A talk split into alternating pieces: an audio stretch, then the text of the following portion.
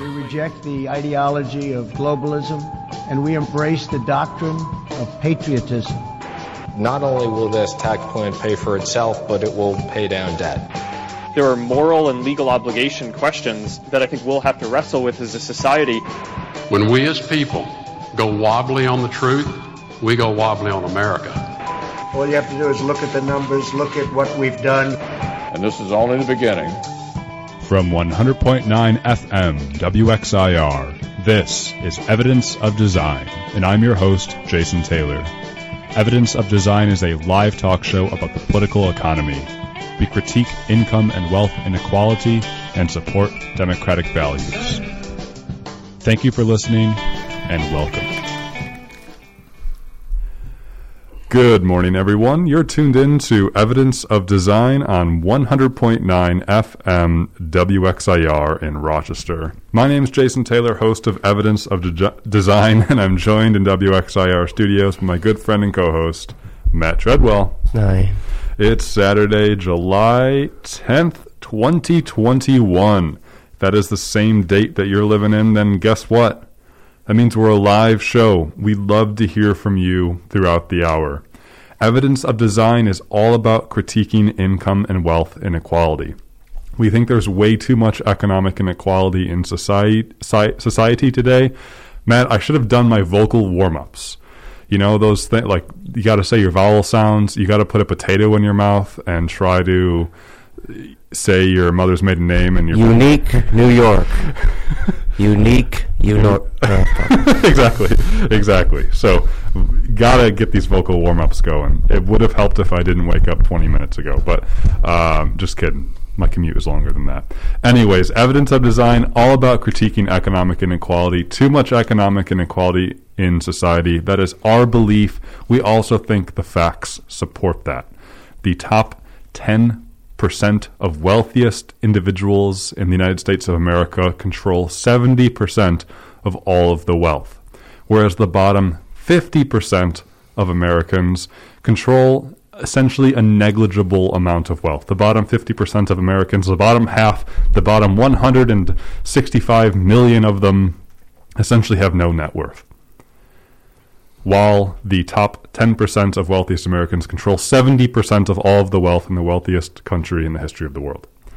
Income is less dire, but still bad. The top 20% of Americans who take in the, uh, the most income every year, they take in 50% of all of the income. So 50% of the income in the US goes to the top 20%, whereas the bottom 20% of Americans, they take in just 3% of all of the nation's income.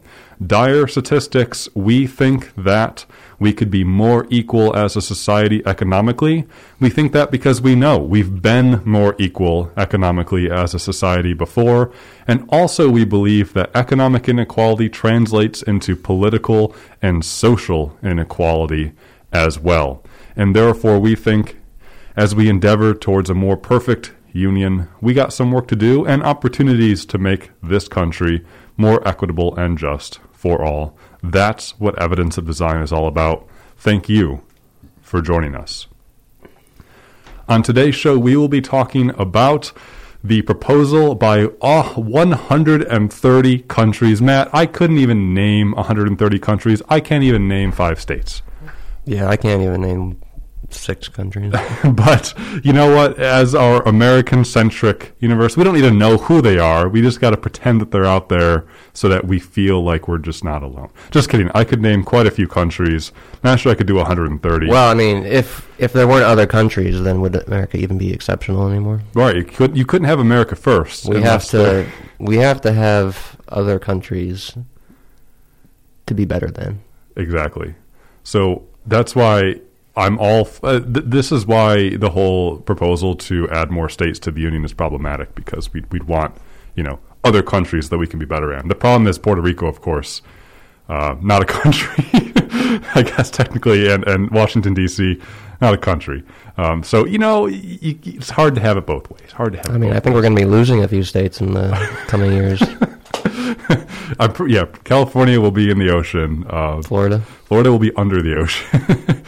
California will still be above the water. It'll just be It'll an just island. away, yeah. yeah. yeah, So that that's all right. You know, um, just kidding, folks. So 130 countries signed with the United States last week to create a global minimum tax on corporations.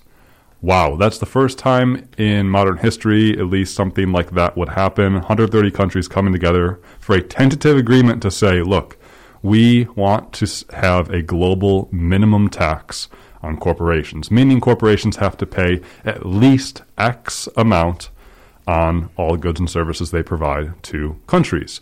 That X amount is 15%.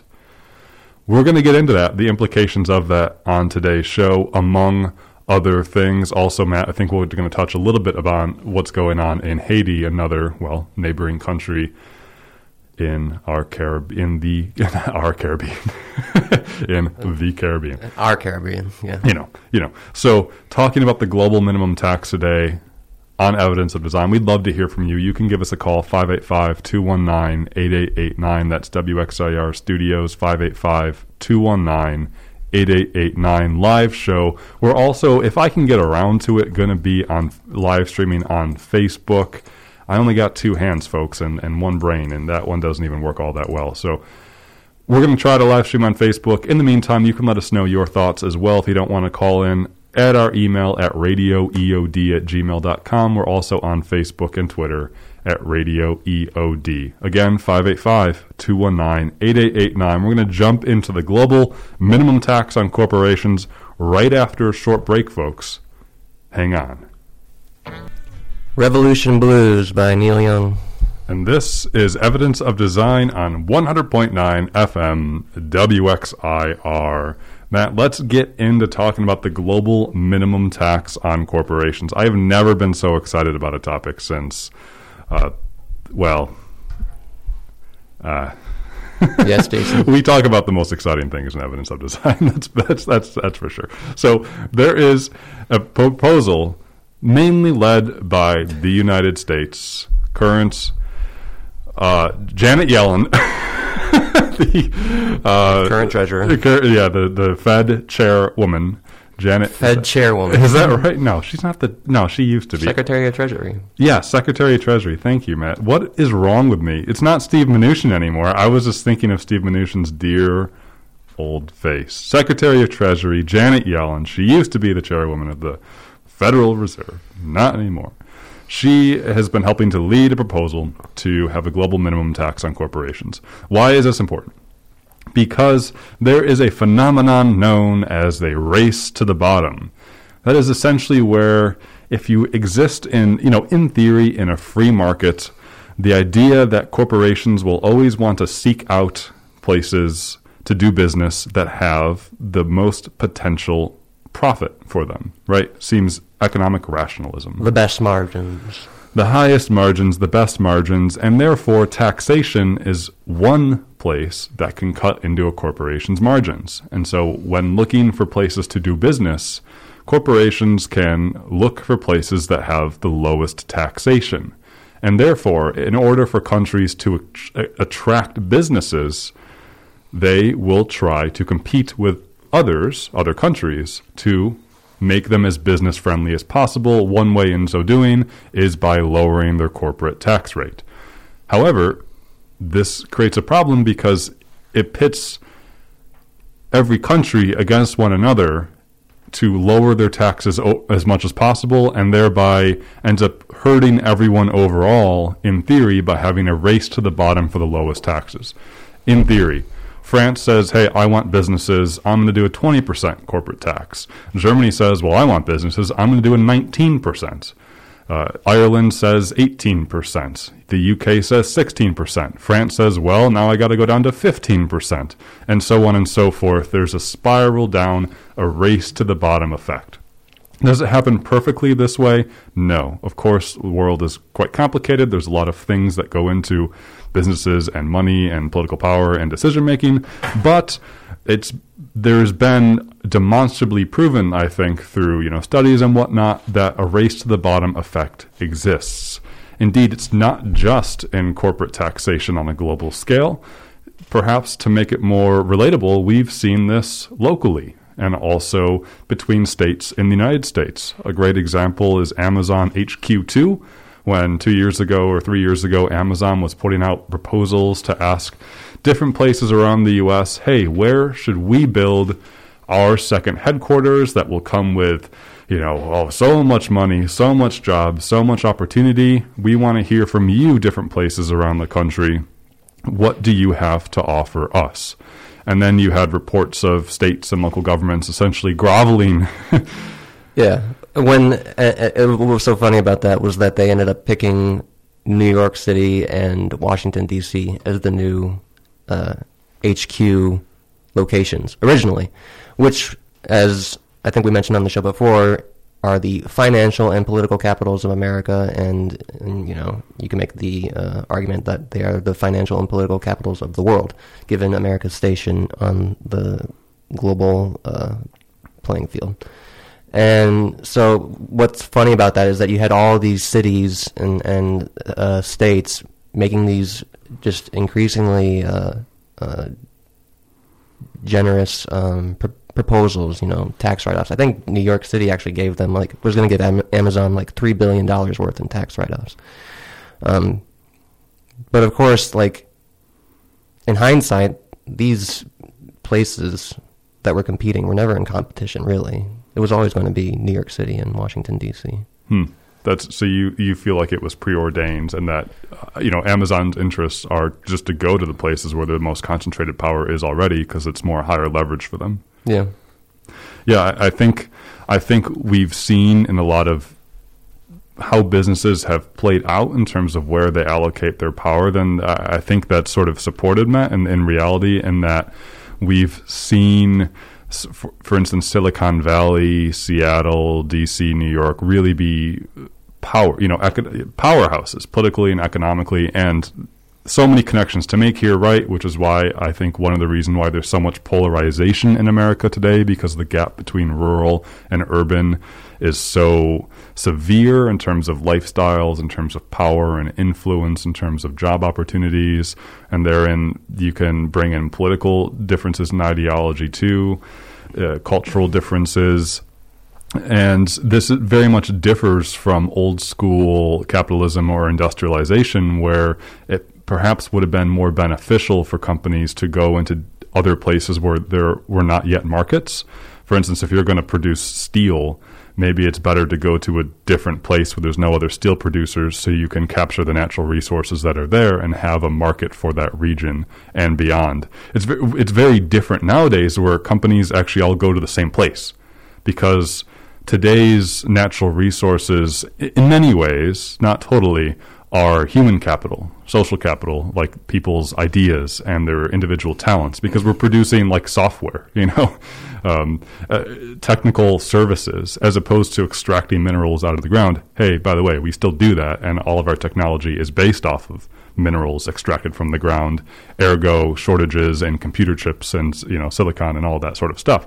But uh, for, this is why I think so many reasons why the tech industries have conglomerated themselves in certain areas of the country because they're competing for the you know so-called the best and brightest tech workers. We've covered on before on the show on Amazon where there's different layers of Amazon's business where you think of Amazon with those really high skilled tech workers all centered in you know the HQs or whatnot, whether it's in uh, Seattle or well, and now when they're HQ in, in DC, the New York one fell through because of uh, local protests. But we also covered how there's different layers to the Amazon business. For instance, the warehouses. Whereas the warehouses, you don't need Amazon doesn't need the best and brightest workers. They just need exploitable labor, right, to do the sort of menial tasks, just to get the product off the shelf A to B. For now for now. Until they get their replicant program up and running. right, until the robots.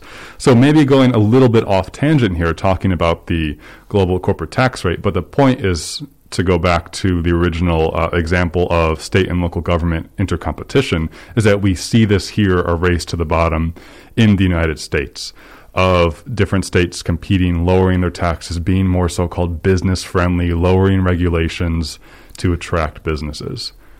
And I, I would like to point out that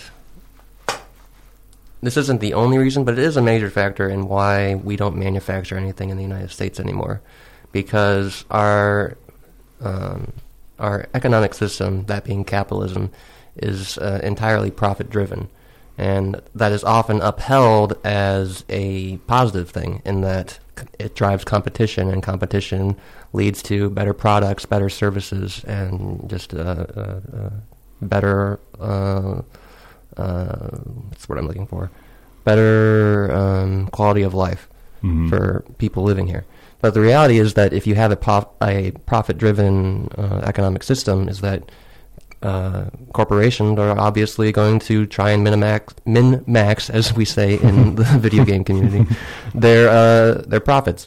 And in so doing, they will go to other countries to manufacture whatever it is they need to uh, make their products countries that may have uh, less protective labor laws, countries that offer a lower or even non-existent corporate tax rate. And in so doing, you know, the quality of life in this country suffers because people can't get a well-paying job anymore on a with a with just a high school education. Right. And so this proposal that we're talking about on evidence of design on 100.9 FM WXIR among 130 countries, mainly led by the United States, past week 130 countries signed on to have a tentative agreement for a global minimum tax rate on corporations in their countries at 15%. All the very important point, this gets very complicated, and I'll be completely honest, I don't really understand how this works. Global corporate business is uh, complex, folks, and just because we don't understand it doesn't mean it's not important. Indeed, it's very complex because, well, it, it is complex, but also perhaps it's meant to be complex so the general public can't understand. So not only is the proposal in this agreement to have a global minimum tax at 15%, but there's also a big push in this agreement among these countries is to force big global businesses like Amazon and Facebook to pay taxes in the countries where their goods and services are sold, even if they don't have a physical presence there. So I, I, am not sure I fully understand that. Besides saying so many of the big tech companies nowadays, for instance, Facebook, can and Google, their services they don't need to have a, a factory. You know, as old capitalism would need to do, a factory where workers go to produce the good using raw materials. Amazon, Facebook, uh, well, Facebook, Google in particular, with ads and other cloud services. You know, they need server rooms and whatnot but they don't really need sort of a factory to have their goods and services in a country, but hundreds of millions, if not billions, of people still use the services that are provided by those companies, and the companies are extracting their data and making the profit off of it. And so, you know, long story short, this hasn't really been covered so much in the American media because, you know, America tends to be more focused on itself, and, you know, there's a lot going on here, but long going debates and court challenges in Europe and other countries around the world, like India, to what they would call fairly tax these big multinational corporations that are mainly American. And there are digital service taxes, is what's called, in, in particular Europe, that are on American companies right now, like Amazon, Facebook, and Google, that Europe says is trying to fairly tax these companies that have so much influence and are doing so much business. But as current tax laws are written, they essentially have loopholes or are not held accountable for a lot of their businesses because they might lack the sort of traditional brick and mortar presence and the organization of uh, you know physical workers and physical capital and physical places. So quite complex. Not sure even I fully understand it, but it's important that this agreement is not just about establishing a baseline floor for corporate taxation. It's also about attempting to tax what that people would call fairly the goods and services from the latest incarnations of capitalistic big tech companies that's a big bullet point. And I'd like to say that uh, fifteen uh, percent is not a lot. It's not a lot. Now, even in the history of this country, we had a, uh, in the post-war years we had a corporate tax rate of over fifty percent. Yes. Um, so, uh, I think it's very important um, to put all this in context because so much uh, of the sort of uh, opposition against having a corporate tax rate or raising the corporate tax rate or raising taxes on the wealthy in general is is uh, this reframing of American history, and that people say, well, it'll never work. It's never worked before. It's a, it's a bad idea. It'll it'll constrict businesses and the ability to uh, produce uh, uh, uh, goods and, and money. And and the reality is that it's in our own history that this has happened before, and it can happen again. It can be better. Yeah, let's jump into some of the criticisms, Matt. We'll, we'll kind of go back and forth here. That's a really important point. So you're bringing up, okay, this global minimum tax of 15% on corporations. Wow, that's a big deal. 130 countries coming together. The issue, as you're raising, is that a corporate tax rate of 15% is already lower than, I believe, most countries' corporate tax rates. Indeed, the United States' corporate tax rate you know, on paper is 21%. It used to be 35% just four years ago before the 2017 Republican Tax Cuts and Jobs Act, which, by the way, permanently cut corporate taxes by 14%, while temporarily, meaning just in the short term, cut uh, income taxes by a negligible amount for the for for Americans. it it demonstrably cut taxes for the wealthiest, but essentially negligibly cut taxes for most Americans, low income and middle income Americans, and that was set to expire at the end of I believe 2024, so the end of the Biden administration. I think they did that so that if a Democrat won in 2000, then they'd have to be, or sorry, 2020. um, then they'd have to be in an unpopular position by the end to, you know, maybe called maybe being called raising taxes, going back to a previous previous amount that used to be socially acceptable. So uh, lots of lots of nuance here. Long story short, Matt, you're totally right. The history of corporate taxation is one where it used to be a lot higher, not only in the United States but many countries around the world. But we've seen this race to the bottom effect across the world as companies, uh, as countries, and local governments and states and territories compete against one another in the race to the bottom to attract business. So, this 15% global floor, well, nice to have a floor, but it is already lower than most countries' corporate tax rates. So 130 countries have signed on. I'm super surprised so many did. Russia, China, and India, among you know obviously the major players of 130 countries, signed on as well. Uh, I think one of the reasons why so many countries have signed on is because again the corporate tax rate is already lower than this. This proposed global floor is lower than what most countries' corporate tax rates are to begin with. Yeah, it's not like they're actually committing to anything. Yes, not not yet. And indeed, many might benefit from having, say, American multinational companies taxed. Uh, and they would increase their tax revenue. Nine countries did not sign on. Uh, the, the, list includes Barbados, Estonia, Hungary, Ireland, Kenya, Nigeria, Sri Lanka, St. Vincent, the Grenadines, and Peru. We'll focus on one of those here for an instant. Ireland is famous, perhaps infamous, for having a low corporate tax rate. Ireland's corporate tax rate is 12.5%, and Ireland is a tax haven, as it's called, for many businesses around the world. Indeed, American companies, Amazon, no, not is it Apple? A- Apple, yes, Apple, and uh, let's just go with Apple. So Amazon, yes, there's there's a lot of new ones here. Um, American company Apple has their European headquarters in Ireland, and the the specific reason for is because they have the lowest corporate tax rate. So Ireland doesn't want to sign on to this agreement because they might lose that advantage of attracting businesses to their country. So you might think, you know, uh, this is economics. You might think, well, I mean, it's all about a fair field, right? Fair competition amongst people to attract businesses. And if Ireland can find a way to attract these businesses to their country and allow the goods and services to be produced and Ireland still gets some tax revenue, then they are the winner in this competition. The problem is, is that as with all basic theories of cooperation, is that if everyone agreed to have at least a floor, say, of 15%, then everyone gets more. The countries get more.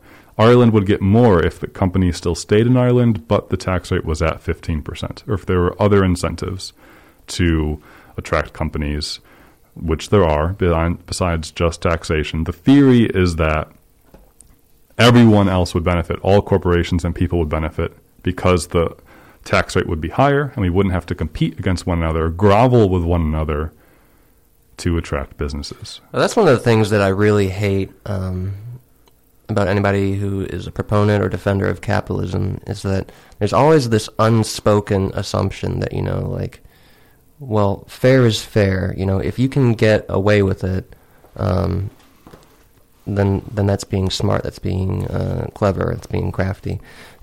And what what is understood but never said is the idea that well, if you're seeing the world in this uh, win-lose sort of uh, lens, then there's always somebody who is getting screwed, who is always uh, uh,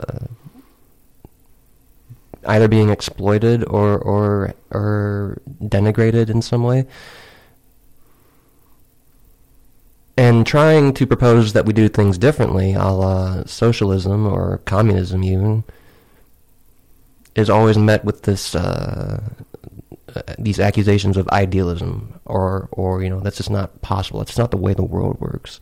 When there, it's not the way the world works because because these wealthy interest groups have have uh, uh, controlled uh, the the global sphere for the last you know however many years. Um, I'm not a historian.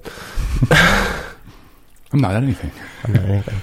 But um, what I'm trying to say is that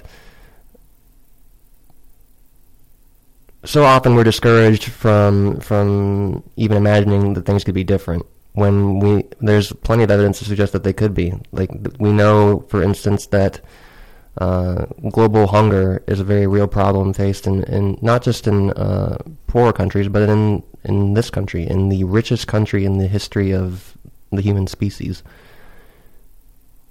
And yet, it's a well documented fact that the world produces one and a half times the amount of necessary calories to feed the entire population of the planet. Yet we still have people starving it seems to me that that's a problem that we could fix had we the political uh, uh, ability to do so.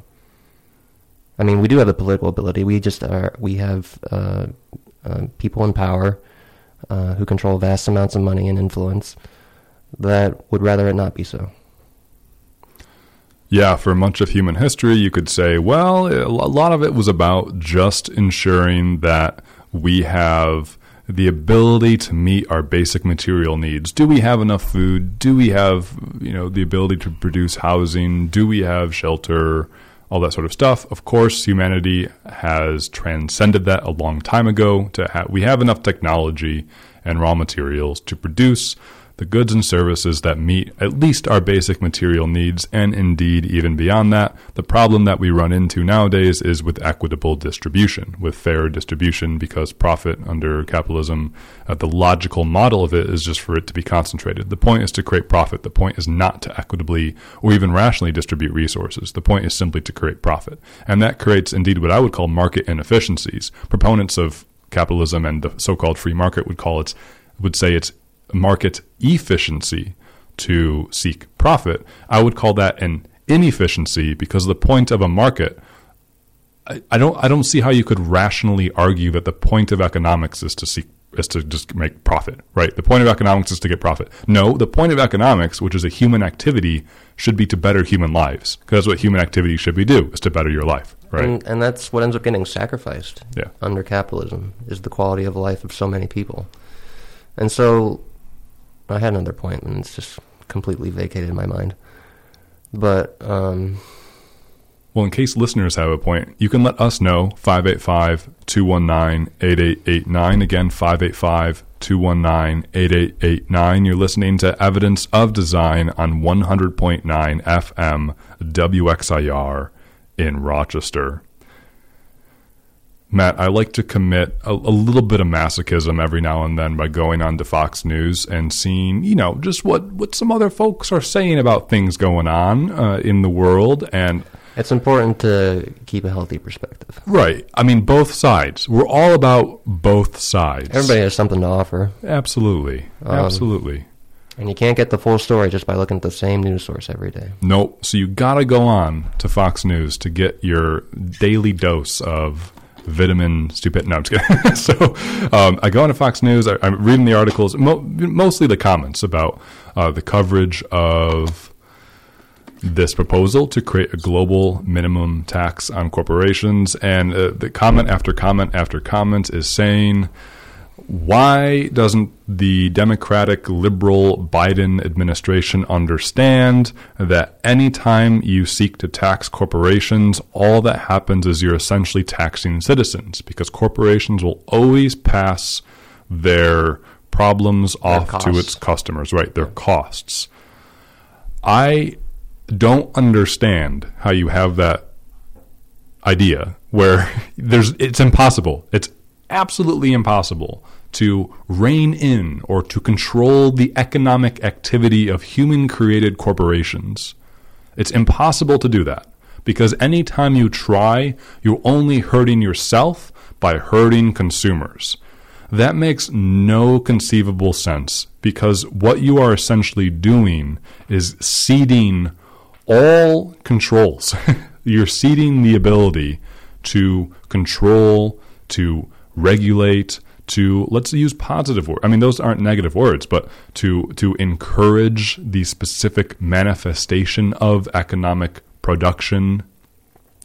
You are ceding the ability for us to do that by saying, well, corporations will just do what they always do and they have, you know, they'll just pass on the cost. It's not borne out by history or fact that corporations will just automatically transfer any costs onto consumers. Why? Is because if they did that, no one would buy their products anymore if they were too expensive. Okay, you raise the tax rate on Amazon by 70%, right? If that was legal or possible to do.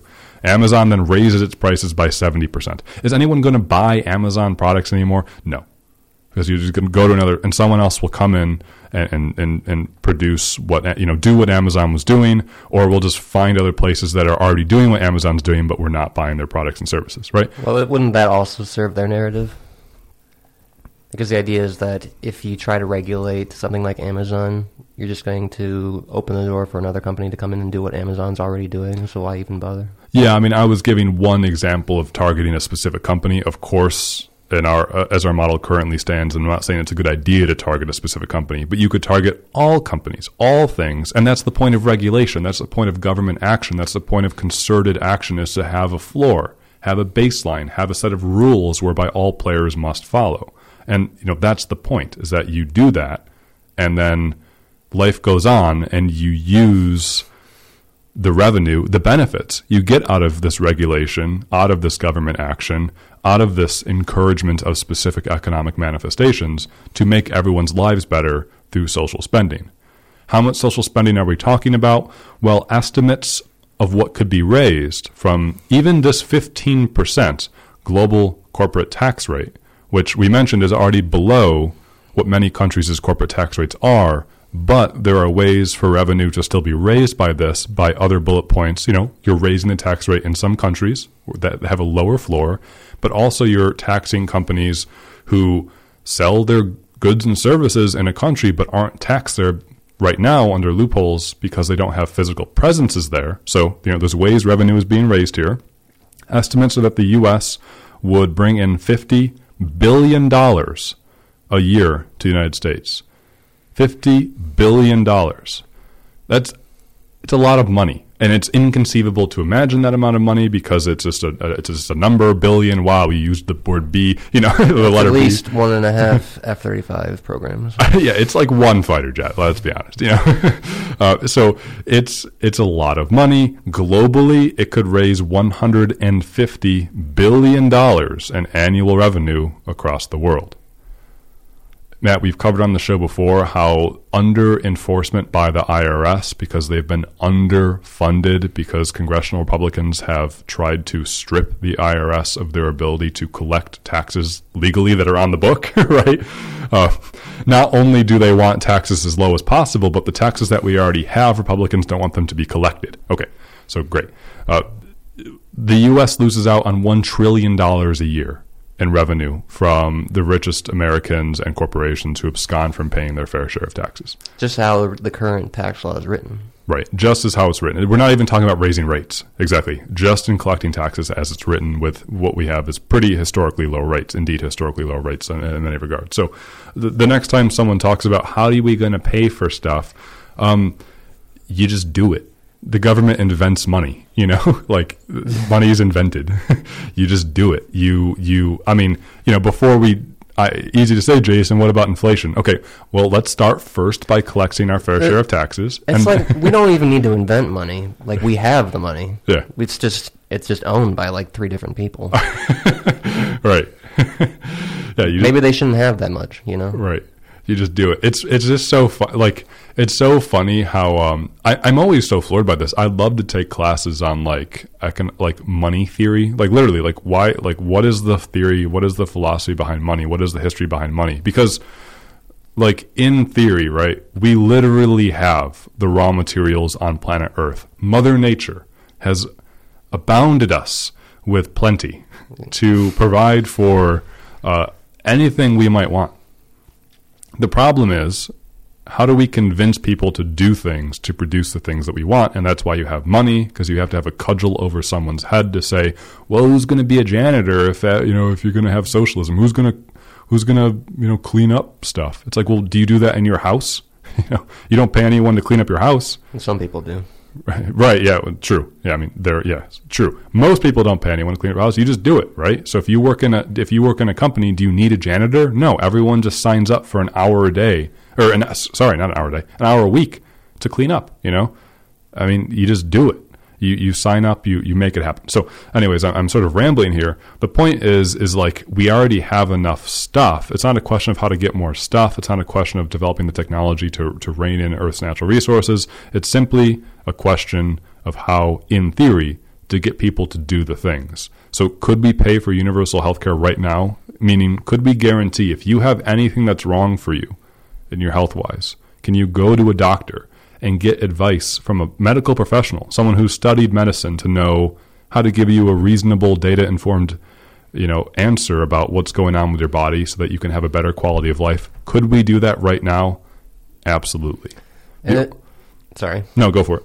I was just going to say it's so instructive to understand that that the resources are available, that this is possible, because so often the argument is made that it's not possible, it's not feasible, and uh, that argument is made only because if you accept that it's possible, then the only other reason to give for not doing it is because you don't want to. And how can you make that argument to not do it because uh, by not doing it, by not uh, spreading our resources more equitably, you are essentially uh, uh, condoning the mass suffering of people everywhere. Yes. It's also it's so amazing. I mean, to talk about these different ideas on this, Matt. When I I hear all the time from conservative folks that I talk to that Democrats ruin the economy. Uh, you need look no further than the price of gasoline ever since Biden took office. Ever since Democratic Socialist President Joe Biden took office, that darn socialist, the gas of price has increased by a lot.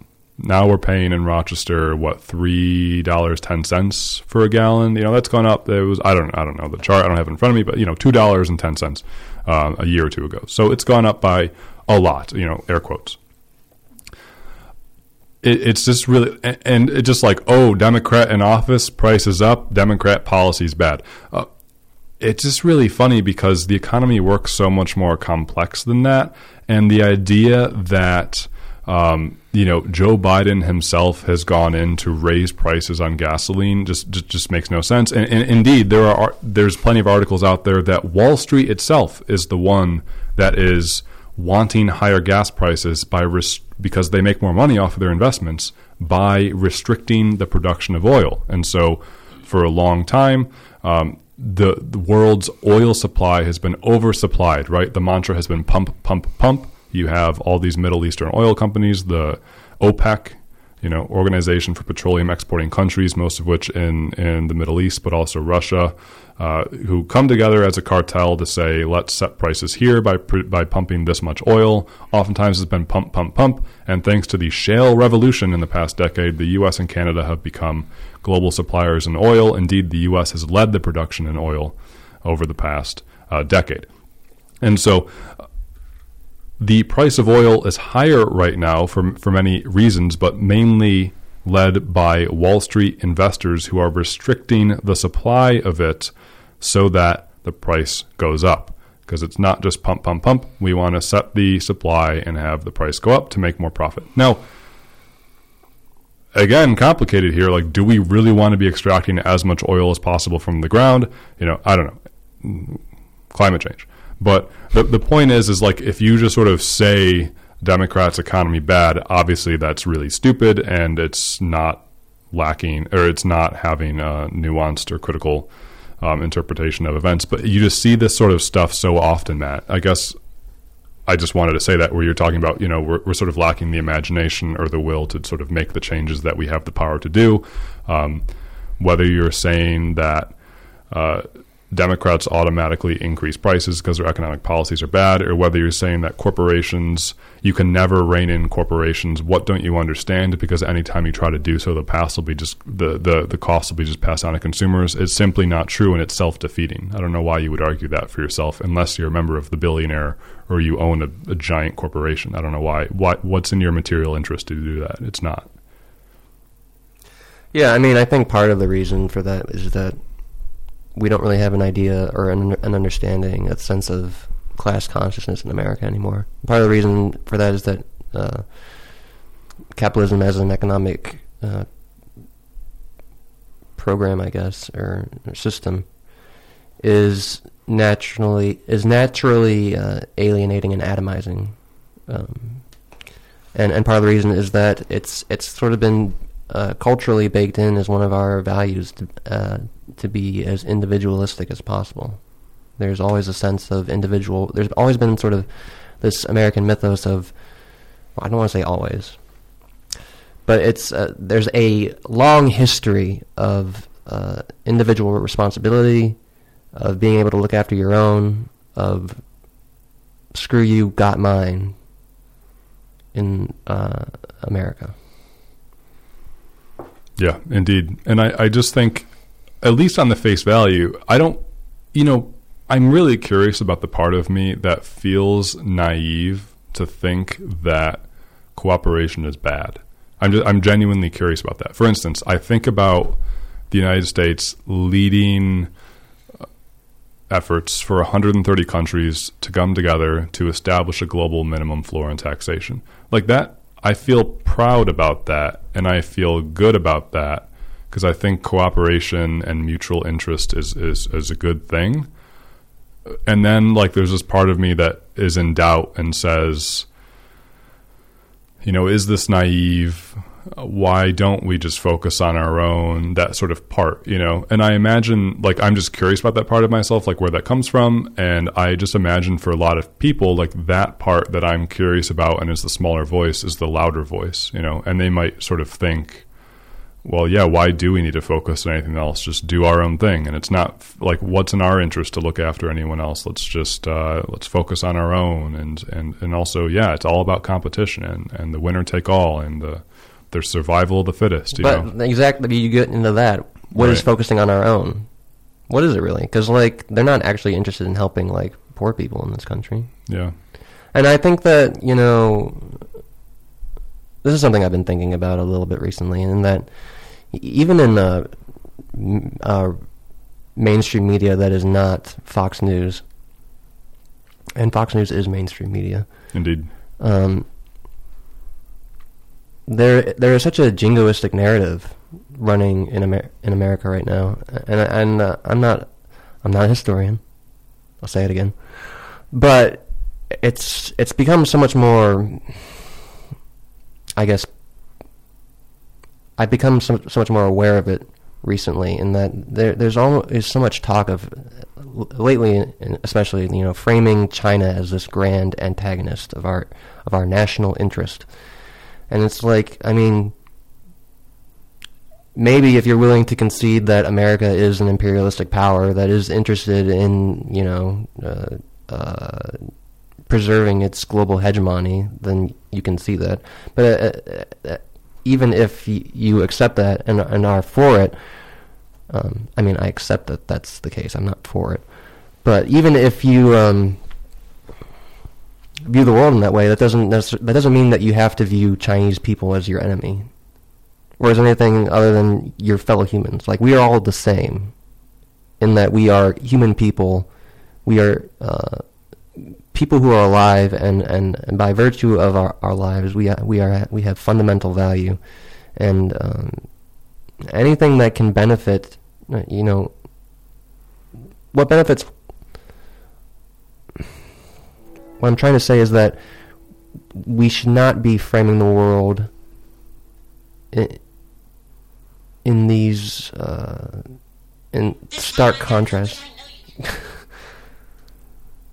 of um of people who are who are perhaps from a different place or look differently than us or believe different things that they are our enemy or that they are are any less uh, valuable or, or important than us. You know, by virtue of being alive, by virtue of being humans, they have value. They are they are us. Is what I'm trying to say.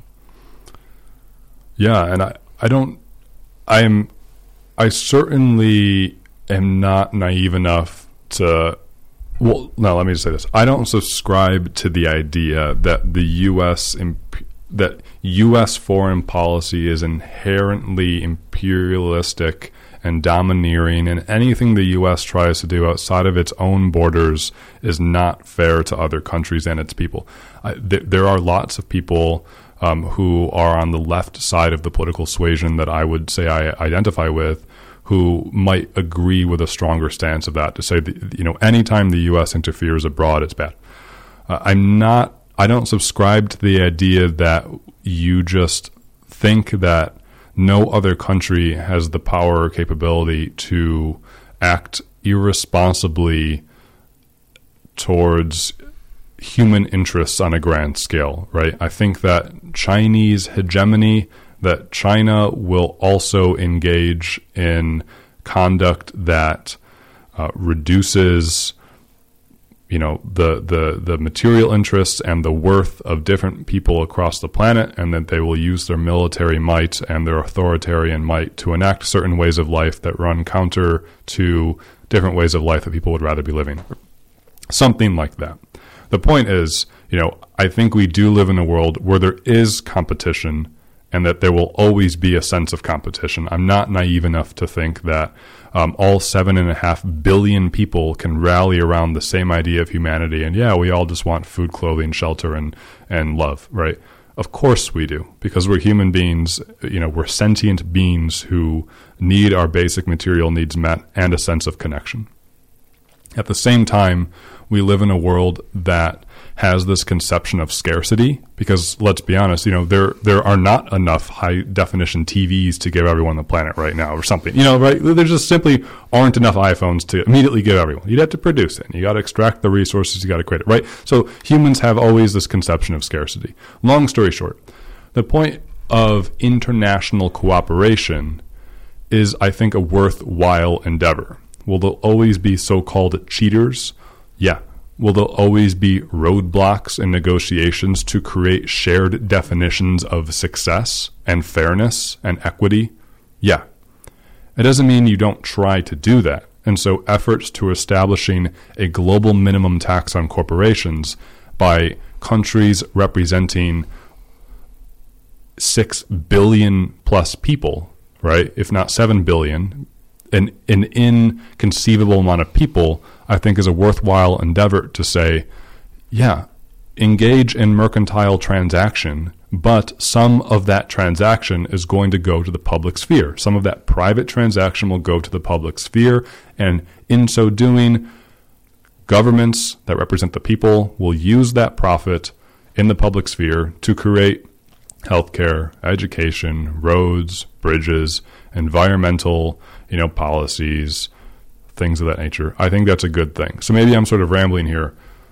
I guess I'm just simply trying to say I find efforts towards cooperation to be uh, rational and helpful, even while acknowledging that we don't live in a perfect world and that uh, you know won't always be easy.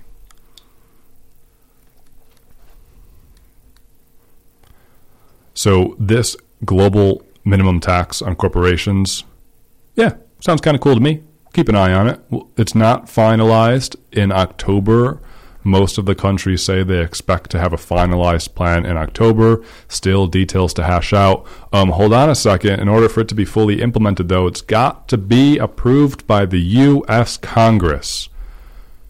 Well, democracy is a roadblock sometimes, Matt. But rightfully so. We need we need to scrutinize this as the American people. We got to have a say in, in how this corporation looks. Uh, do will Republicans support this? Well, I don't know about that. Not sure Republicans support at all these days. Um, so we'll see. But I'm certainly in favor. Whenever someone says, "Jason, do you want taxes?" Yes. You know, I love taxes. I would love to be taxed. You're running on the tax only, though. I'm anti-family, anti-jobs, pro-tax. That's my, um, you know, that's my campaign line. And I would like to establish a communist dictatorship. So. I've read Mao. I've read Stalin. That doesn't make me a communist. I want to understand. I just want to understand. So I can kill it. Matt, all we need, the government is not, this government doesn't exist to provide for the people. No. It, no. it, it exists to get in the way of my individual liberties. Listen, Joey, government's not there to provide for you.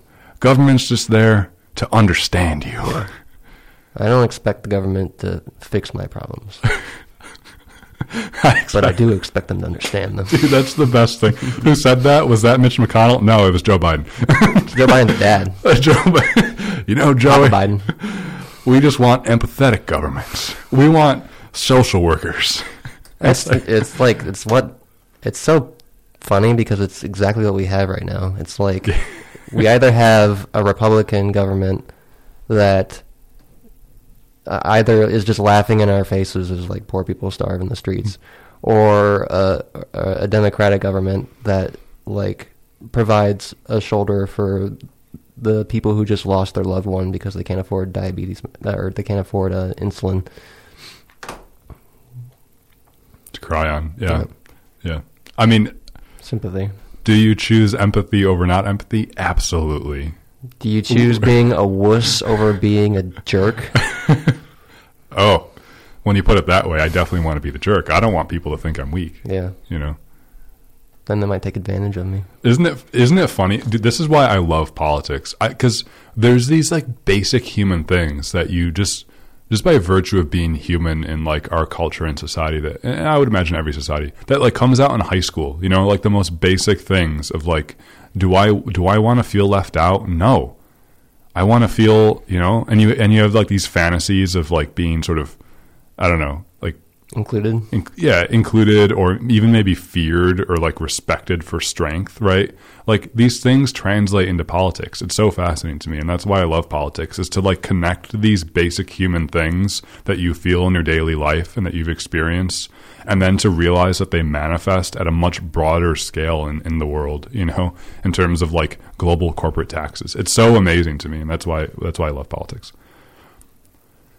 Anyways, I think that that ends our show. Uh, don't be a wuss. Yeah. or, or, whatever. um, oh wait, no, no, no, no. Let's go with the let's understand each other's feelings. I think that's good. I really do think that's good. Thanks for listening to Evidence of Design. I'm 100.9 FM, WXIR in Rochester. The thing is, the government can do more than understand your feelings. We can come together to, to fix and provide for people. That's one theory. Yeah. I'm all for that. Thanks so much for tuning in. You can find our past episodes wherever you get your podcast. I haven't uploaded the past like three weeks worth because Well, get on it. yeah, I got to get on it. I guess that's what I'm doing today. So check out us on YouTube, Evidence of Design. We're also wherever you get your podcast, Evidence of Design. Stay in touch with us, radioeod at gmail.com. Was that said too fast? Yep, at Radio EOD on Facebook and Twitter as well. Radio EOD, Radio Evidence of Design. I was your host, Jason Taylor, joined in WXR Studios by Matt Triple. As little as possible. We have 15 seconds. Thanks. Take care. Be well. Be safe. And bye bye.